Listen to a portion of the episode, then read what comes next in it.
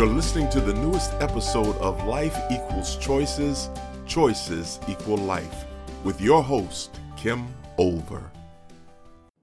Hi, this is Kim, and today I want to continue our February focus on relationships with this show I'm calling Sex and Romance Synchronicity or Warfare. It's probably apropos to speak about this the week after Valentine's Day. How was your Valentine's Day? Did you have the communication about what you wanted that we talked about last week? Maybe you were hoping for romance and your partner was hoping for sex. Are you in a relationship where one of you prioritizes sex and the other prioritizes romance? Naturally, people generally like both. But if you had to choose one, would you and your partner choose the same thing? Do you find yourself wondering whatever happened to the sex or the romance in your relationship? Did it used to be much more frequent than it is now? In my work with couples, I find it's quite common for partners to not prioritize equally in the sex and romance department. When everything is new, pheromones are raging, and both people are trying to please each other, there's an endless supply of sex and romance in the beginning of a relationship. Later, as time gets short, the high of the newness starts waning, and maybe even children are born. You each begin to pull back a bit from the part of the sex romance dance that isn't your priority. This can lead to a lot of confusion, disappointment, and eventually anger. People often wait to seek professional help after the symptoms of unhappiness in their relationship has gone on far too long. What can happen over time is the synchronistic sex romance dance you mastered naturally in the beginning can turn into a game of relationship warfare. When you know what your partner is craving and you aren't feeling understood by them, you tend to hold back what they want in an attempt to punish and control them. If your partner prioritizes sex, you stop being sexual. If your partner craves romance, you stop being romantic. Perhaps you're both thinking, I'll do more when you do. What's wrong with that? Well, you're both unhappy, and neither is willing to take responsibility for taking that first step. Can you see where the future of that relationship is going? Right. Nowhere. This is a slippery slope and can lead to some difficult times in your relationship. I love when clients come early on, when they notice a change, so they can get on top of it before it becomes a solidified habit. I had one client recently, let's call her Lindsay. New baby, husband feeling left out. Baby takes up all her time and energy, She's in a full time management job with no energy left for sex or romance. Not even sure she likes sex anymore. She didn't drag her husband in to see me. She took responsibility for her part of the problem. She knew this change started with her and she was unhappy. She recognized the part she was playing in her husband's unhappiness by not prioritizing sex.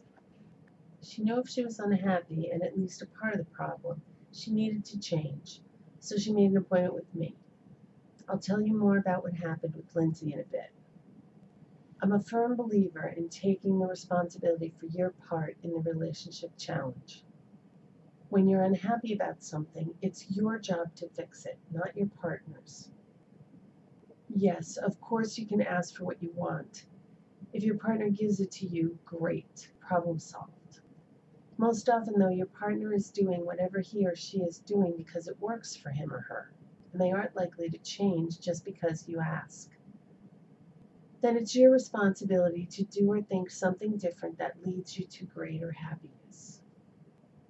Couples in this situation make their best attempt to fix things by using what they were taught to engage in as children some version of the Golden Rule do unto others as you would have them do unto you. However, the golden rule is not the best thing to apply in this situation. You need to begin using Tony Alessandra's platinum rule. Do unto others as they would have you do unto them. When using the golden rule, the partner who prioritizes sex over romance will make sexual overtures towards their partner who's craving romance. This leaves the romance partner feeling like they are only appreciated for their ability to be a sex machine for their partner. Similarly, the romance partner will make romantic overtures towards their sexual partner, hoping for reciprocation, and the sexual partner is feeling like they're only called upon for warmth and comfort and may feel like they're being teased. Both of you are communicating the message for what you want, but your partner is misunderstanding your intentions. You both want to move closer to one another, but in order to have success, you must communicate your message in the way your partner can understand, so they will lean into you rather than pulling away. In speaking to Lindsay, we talked about how she seemed to have lost her interest in sex, but is very willing to touch her partner's hand or arm or snuggle up to him on the couch. After asking her some questions, she became able to imagine what things might be like for him. He wants to express his love for her by being close in sexual intimacy. He is tired too from a long day with their child as a stay at home parent and wants nothing more than to reconnect with Lindsay in a sexual way. Her rejections feel particularly harsh to him as he's craving her physical closeness. We talked about the thoughts Lindsay has when her husband makes it known to her that he is interested in sex. She admitted her thoughts were none too romantic or sexual. She was thinking something like, I can't believe you're asking me to have sex right now. Don't you know how tired I am after working all day? And I've spent no time with the baby, so I want to be involved with this bedtime ritual, and then I'm headed to bed. Can't we just cuddle tonight? Some nights her husband did cuddle, and others he stayed downstairs waiting to go to bed until she was already fast asleep. This is a dangerous pattern that causes unnecessary stress to the relationship. Instead of thinking those mean, uncomplimentary thoughts about how all he ever thinks about is sex, she instead imagined what the day must have been like for him and how sex would be a great way to reconnect with him. She also thought about how long it's been since they had time together that wasn't rushed with, Will you just hurry up and finish thoughts? She thought back to the time in their lives before kids when she absolutely loved sex and had an insatiable appetite for it. She remembered how much she loved her husband and how the needs of their relationship included having sex. When she came back for a follow up session, she was quite happy about how things worked out. She found it quite remarkable how changing her thinking wasn't as hard as she thought it would be. Remembering how much she loves her husband and how much he sacrificed to be the stay at home parent helped her generate the loving sexual feelings towards him that she needed to actually want to be sexual. Instead of wishing the act to be over, she found herself initiating and even enjoying the sex. And surprisingly, to her, not to me, she mentioned how her husband was more loving and romantic than he had been in quite some time. When you change your behavior to engage the platinum rule instead, magic can happen. If you want more sex in your relationship, you need to be more romantic towards your partner. If you want more romance in your relationship, you need to be more sexual. Some people may argue they shouldn't have to engage in any behavior they don't want to, and quite frankly, I agree. No one should force you, and you shouldn't even try to force yourself. Before you try out new behavior, you need to be receptive to the idea that you're doing what's best for the relationship, not necessarily what's best for you.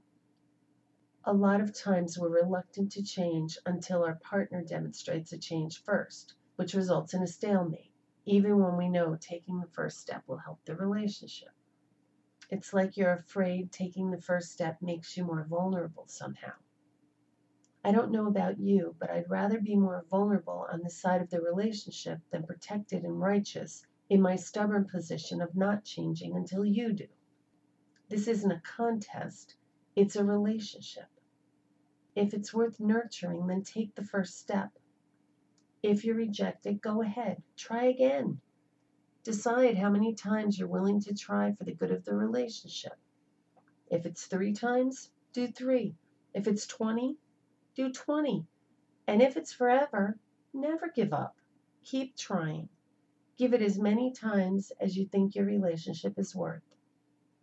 It may seem counterintuitive to apply the platinum rule, but when you do, neither of you are prioritizing your partner's needs over your own.